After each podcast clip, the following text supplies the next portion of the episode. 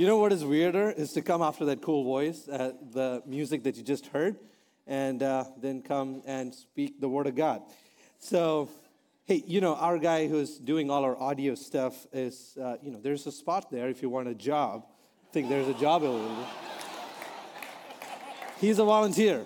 Uh, thank you. Well, hey, if you're new to our church, uh, welcome. Um, my name is Finney Abraham. I'm one of the pastors here. I get to lead all our efforts uh, outside the walls of our church uh, here in Santa Clara County. Um, as we just saw in that video, I'm just so grateful and thankful to each one of you for partnering through Loud and through other ways, through your time and through your efforts uh, to take uh, the gospel outside the walls of this church and bless our community locally and uh, globally.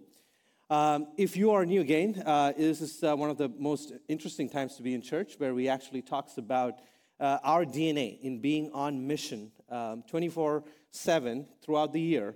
Uh, that is our calling, is to love our neighbors uh, the way Jesus has asked us to do. And for the next three weeks, uh, we'll be focusing on that. Our Global Compassion Pastor, uh, Kayvon, will be speaking next week. And as usual, as every year, Steve will be leading on mission uh, specifically a missionary around the world, and I'll be teaching from it. All of this is to, again, give a heart of missions for each one of us in this community and know that what we know is not just an intellectual thing for a community here who come to our church or through join us through online. It is actually for others to know uh, the love of Jesus in, in many ways. um, I wanted us to uh, start today uh, by sharing a story uh, that I got to have an interaction with, uh, with a local uh, government official. And uh, then lead us uh, in this understanding of what does it mean to be uh, public with our faith. so last year, after COVID, we were trying to work on some new ways on what the government wanted to, local government wanted to do in terms of helping folks who are homeless. And in my conversation there, there were two, three people. Um, I got to introduce myself as a pastor at Westgate Church. And uh, one of the guys there, um, he, he made a comment and he said, Oh my gosh, you know, when I become a Christian, that's the church I want to go to. So I'm an Indian guy. I don't get American sarcasm well. So, so I thought he's, he's trying to be funny. So I asked him, Oh, share your story. Um, with a little bit trembling because I was like, if it is not a good story, it's not to be good in this, this group of people. But he said over 10 years ago, um, when Westgate Church decided to go for a walk. It was the AIDS walk, it was to give awareness about AIDS. And he was very impressed, and there's something that was really different about it that he still remembers. And he said he talked to one of the people who was walking with him. Majority of the people was from the church for that walk. And um, uh, he said he remembered this man telling him that, well, uh, he believed that if Jesus was here in, during that time, he would do the same thing too. That's it. Just a sentence. And that left a major mark in this man's life. It was simple, it was honest, and in many ways, it was a very truthful expression of what does it mean to be public with your faith. You know, it is a great major challenge for all of us especially as we live in a pluralistic uh, society like where we are here in the Bay Area, to lead our lives in a way that can, we can be public with our faith. In many times, if you be public with your faith, uh, you know, in the times that we live in, uh, you can be, you know, canceled or ostracized or all kinds of stuff that could happen to you, folks in, in your workplace. But what does the scripture has to say about it? What does the scripture has to say about how can we live our faith publicly? I believe that the scripture teaches us that our faith is not a private matter, it needs to be lived out publicly. But how can we do that in a way that would honor the, the scripture, that would honor God and bring glory to God uh, in, in, as we live uh, in this community? So that's what I want to look at. Let me pray for us uh, before uh, we dive deep into this. Heavenly Father, God, thank you uh, for your grace and thank you for giving us an opportunity to partner with you uh, in this journey uh, of uh, your redemption story in this world, Lord. God, I pray that you would uh, give us concentration as we look deep into the scripture. You would convict our hearts today. And God, that we will lead a life that will bring glory to you locally and globally. We thank you. We praise you in Jesus' name I pray. Amen. You know, there are many uh, places we could go uh, in the scripture uh, to get uh, some patterns and examples about what does it mean to be public with our faith. But I want us to focus today on a very well known passage, John uh, chapter 4. It is the story of Jesus' encounter with the Samaritan woman. And I, I want to focus basically on verses 27 through 29. But before reading that, let me give you a little bit of context on what the story is and, and, and where Jesus uh, is uh, you know, leading his disciples and also having this conversation with the Samaritan woman. Jesus is on his way from uh, Judea to Galilee. Um, and uh, he, he went uh, to Jerusalem for the Passover from Galilee. So um, he was there talking to people, communicating. He's a rabbi that is getting a lot of attention. And he's speaking to uh, some of the well known rabbis and, and people who are academically you know, up there with their Jewish training, like Nicodemus and others. And he's getting a following. People are starting to follow him. It is a practice of that time where people would follow rabbis who are, who are uh, articulate and who are communicating things well, and, and Jesus is starting to have a following.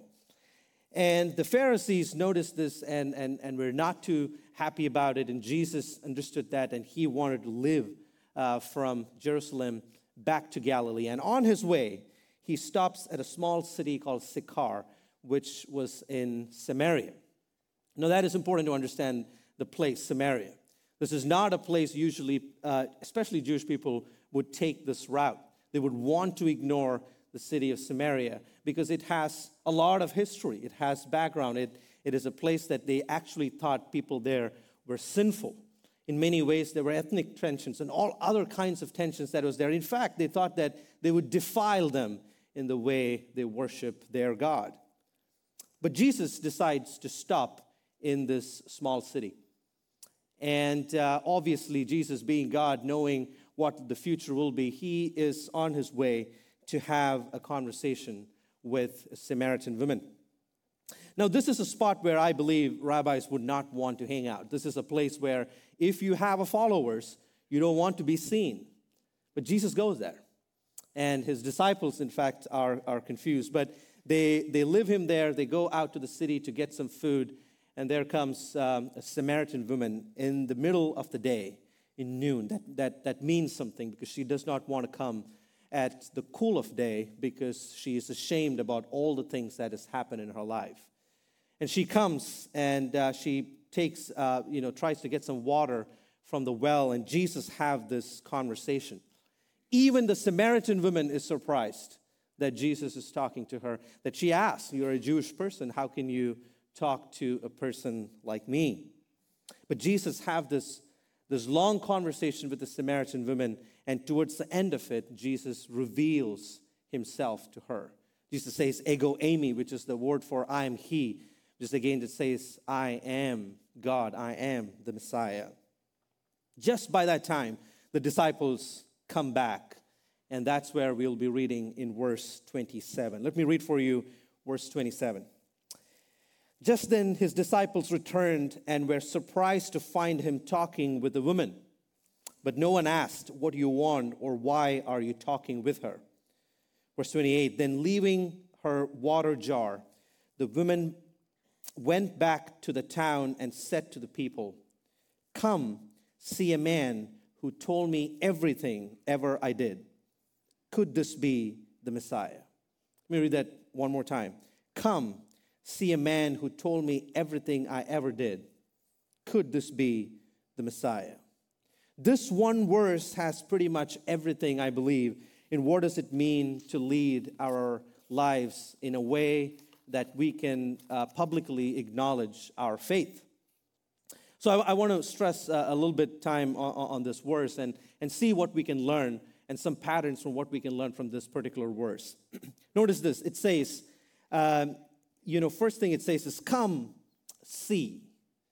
It's very simple when you really think about it. uh, that to be public with our faith is not as complex as we think and we actually tend to make.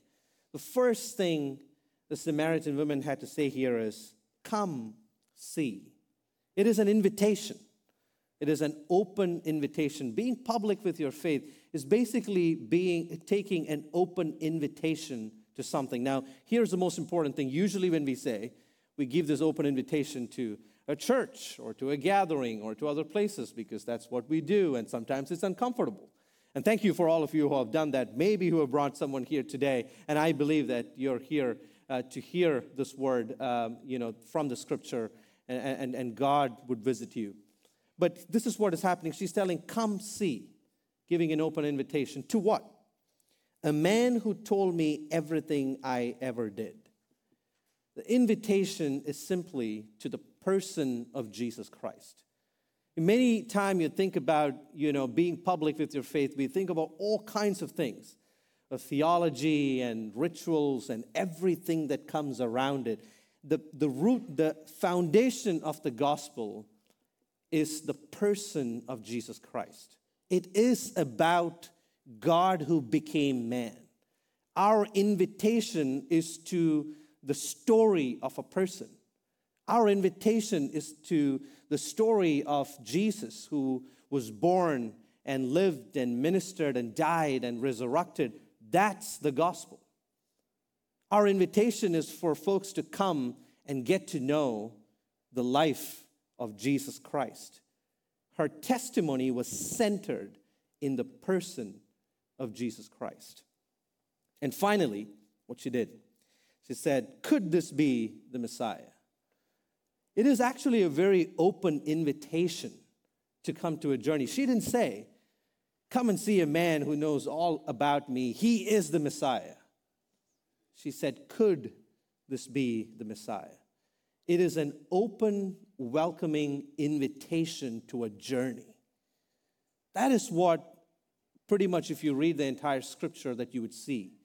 And you and I, our calling is not to make those big statements as we see, pretty much that we see in social media and other places where folks are just sometimes, or many, many times that I've seen, angry about some of these things. And as far as I know, I don't know even one person who has come to Jesus because you have angrily said something. It is by the grace and the love of God. And an invitation to a journey to come and taste and see that the Lord is good. In many ways, if you look at it uh, towards the end of uh, uh, this chapter in verses 42, uh, later people start talking about this. They say, They said to the women, those people who heard the story, It is no longer because of what you said that we believe for we heard, have heard for ourselves, and we know that this indeed is the Savior of the world.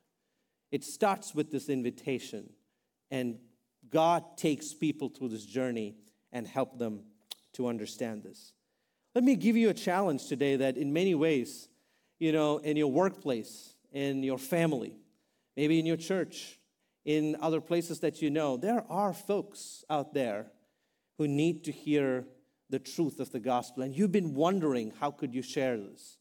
I believe that this gives us a pattern on how we can tell this most effectively in a, in a, in a kind and compassionate way, but truly honoring the scripture and what God has to say. To invite people to a journey. You know, if you are thinking about this, you know, we have um, Discover the Bible, uh, Alpha program that we actually do here, basically giving folks an opportunity to question. You might have heard about this. This is a place where folks who are skeptical can come and ask questions. Not that we may not have answers for everything. Uh, for most of it, I hope we have answers, but not for everything. But we are inviting folks to a journey. And I believe that is how we can be public with our faith in this community um, as we live out Jesus. Few thoughts on how we can do this effectively in Silicon Valley. Look at, uh, you know, I just want to spend some time on, on the state of the Samaritan woman. She comes to Jesus in a desperate time, and, and she wants, he's, he's having this conversation with her, but as we know her story, we know that she is in a crisis and a quest. She is in a crisis because she knows that, you know, all the things that has happened in her life, but she has not given up. She's in a quest to understand what the truth is. And Jesus speaks to her and reveals to her the truth of who he is. You know, if you read uh, the passage uh, from John 1 onwards, you'll see this is the first person that Jesus has revealed himself to. It was not to the scholarly Jewish rabbis, it was not to his own disciples even at that time. Jesus revealed to a Samaritan woman who was in a crisis and a quest about who he was, that he was the Messiah of the world. You know what? I want to give you a challenge is to keep an eye out, to look out for folks in your life, in your workplace, in the context that you are in, or folks who are in crisis and, in, and a quest. And I believe those are the folks who would hear, they need to hear the hopeful message of the gospel. And, and if you're able to tell that in a way, in a compassionate way, in a compelling way, in a simple way, being just honest about yourself, being public with your faith is not to scream this loud, but to be honest about what Jesus has done for you and to invite people to that journey. You know, when you look at it, our, our society, I believe, our community is in a crisis and a quest. Many things that we think about in our society are, you know, up for grabs. There is no more anchor to many of the truths that we look to. Folks are looking for truth, not just folks who want to go to church or be a Christian. Everybody is trying to understand what truth is. Few weeks ago, I had an amazing opportunity to be part of uh, uh, a school district here that we work very closely with, to be part of their next five year vision plan, which itself is pretty amazing to me that they would invite a church pastor to be part of the five year vision plan of a public school here. We're, we're grateful. And I thank you for that, all the school impact reps who have consistently worked for over 10 years. This is the fruit of that. And I got to be part of this, and I was having this conversation. It was four hour conversation about where our uh, education system is moving to. And we obviously, you know, started talking about the challenges of artificial intelligence. Everyone started talking about chat GPT and things like that. Looks like some of you know what that is.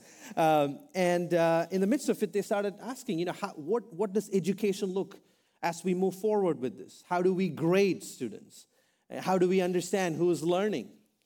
And after almost 30 minutes of conversation, uh, one of the leaders there, student, said that, you know, what we need here is for students to have honesty, integrity, and truth. It was not, let's figure out high school preparation and college preparation. While all of that is important, they've come back to asking how can we instill honesty, integrity, and truth. And obviously, the room looked to me thinking that I have some answer. I don't, but what I see is this we have a great opportunity. A church has a great opportunity. Christians have a great opportunity. The society, the community is, is in a crisis and a quest. And we have an opportunity to gently, with compassionate uh, way and with kindness, communicate the gospel and the truth to people.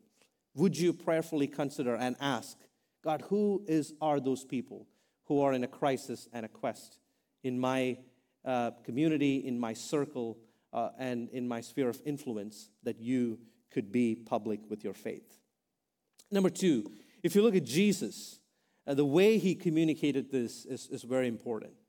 Um, he had the right posture and truth in communicating uh, this to the Samaritan women. Jesus met uh, with people who were in crisis and in a quest.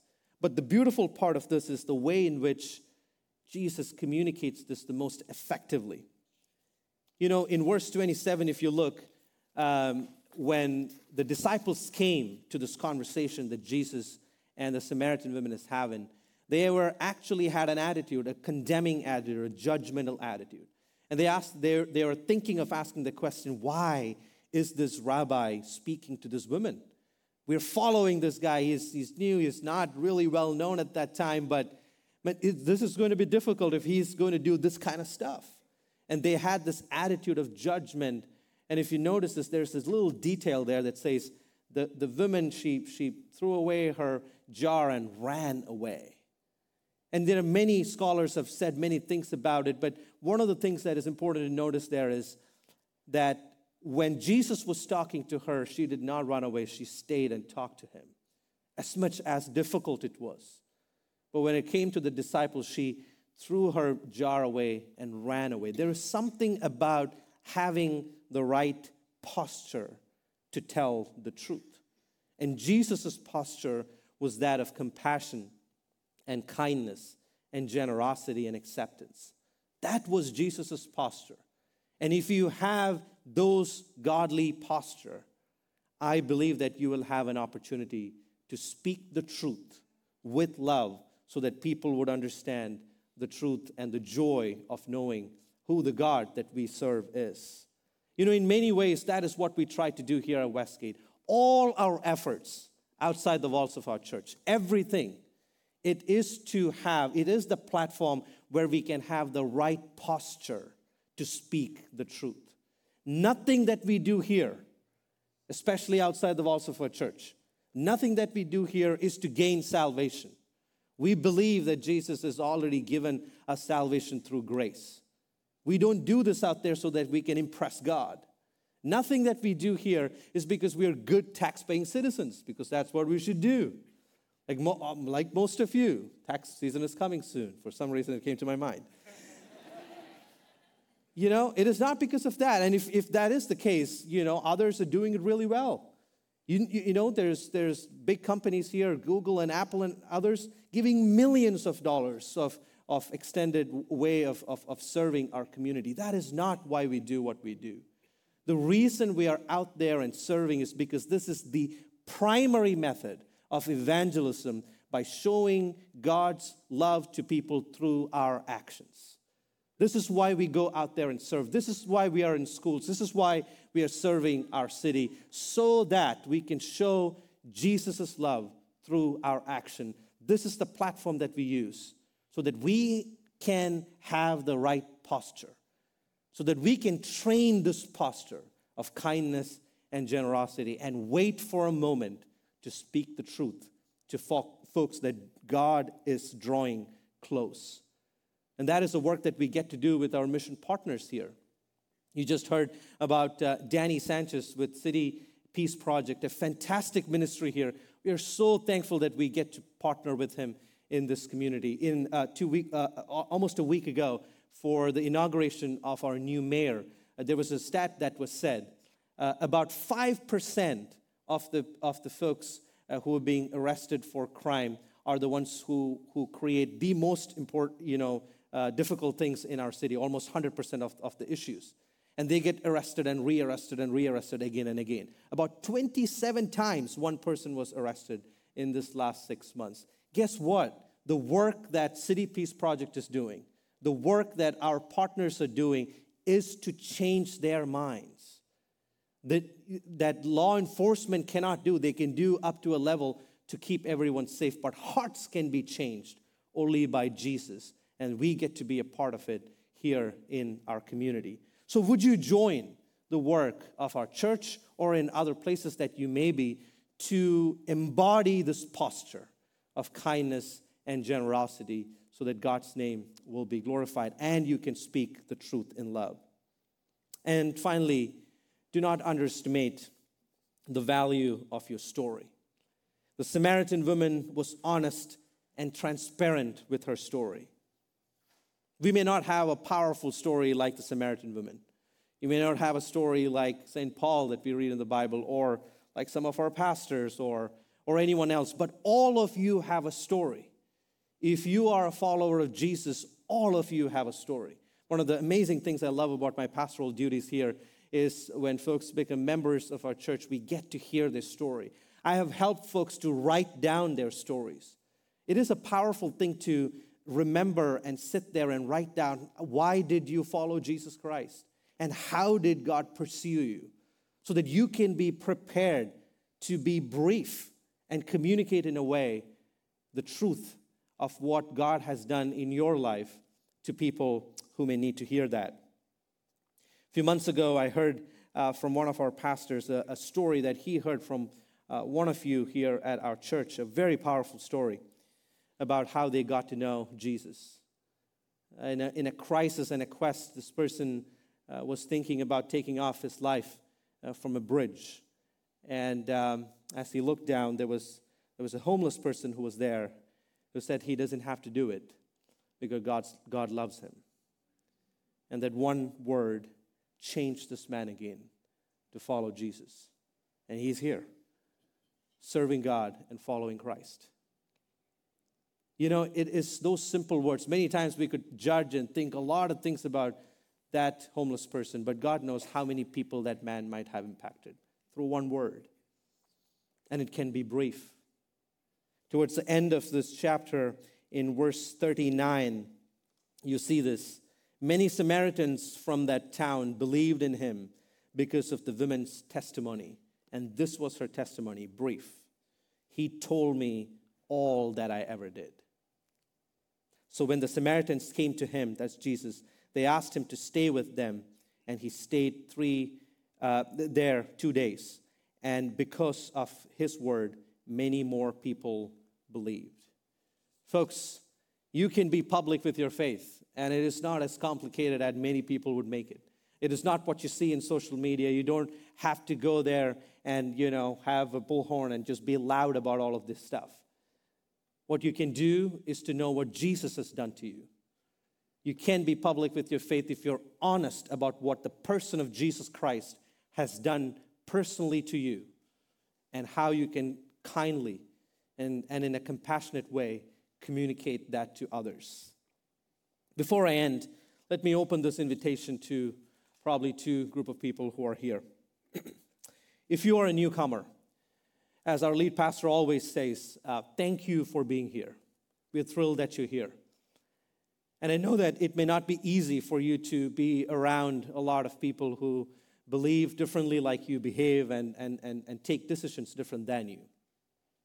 But if you are here today, I believe that our God does not have any accidents, that you are here because of God's will. And if you're here today, I also believe that you probably are also in a quest. So let me extend this invitation to you today. The same Jesus 2,000 years ago who impacted the life of the Samaritan woman, the same Jesus who impacted my life almost 15 years ago, the same Jesus who gave me the ability, a person who is very introverted, to stand in front of you all and to be a follower of Jesus in a city like San Jose. He's still present, He's still real. Come and get to know Him. He could be the God that you're searching. He could be the answer for the problems of your life. Would you make a step to submit to Him? You may not have all the answers, but give your life to Him today. It has eternal consequences. And for those who are followers of Jesus who are here, and those who have given your time and your efforts and your talent uh, for our city here, let me extend this invitation to you as well. Do not keep your faith as a, as a private matter. It is not a private thing. You know, while we were praying, I heard uh, Mark making this prayer, a very powerful prayer. He said, Salvation came to me as it was on the way to someone else. Jesus has found you, God has found you, so that someone else can hear the story and the love of Jesus. And you are that platform. Would you prayerfully consider, God, open my eyes to see the crisis and the quest of people and community in, in the city that we live in? Give me a posture if I don't have the right posture so that your truth could be communicated effectively. And God's name will be glorified. So, would you make that prayer today? Because I believe as a church, there's so much more to be done for our city that is hurting out there. And God can use you and your stories for that. Let me pray for us. Heavenly Father, creator of all things, God, we thank you for this amazing grace and the truth that you have given us. We thank you for Jesus, for his life, for his ministry, for his birth, and for his death and resurrection. The hope that you have given us, the peace that is beyond all understanding that we experience through Jesus. God, we pray for folks who are making that prayer here today to submit their life to you. I pray that would you visit them, Lord, today. God, we pray for others who are making that step to open their eyes to see the crisis and quest in our community. God, I pray that you would help us to communicate your truth the most honest way in our community. Help us to have that posture, to act justly, to love mercy, and to walk humbly with our God so that we can speak the truth to everyone in Santa Clara County and around the world. We thank you, we praise you, we pray and ask all this in the name of the Father, the Son, and the Holy Spirit, one true God. Amen.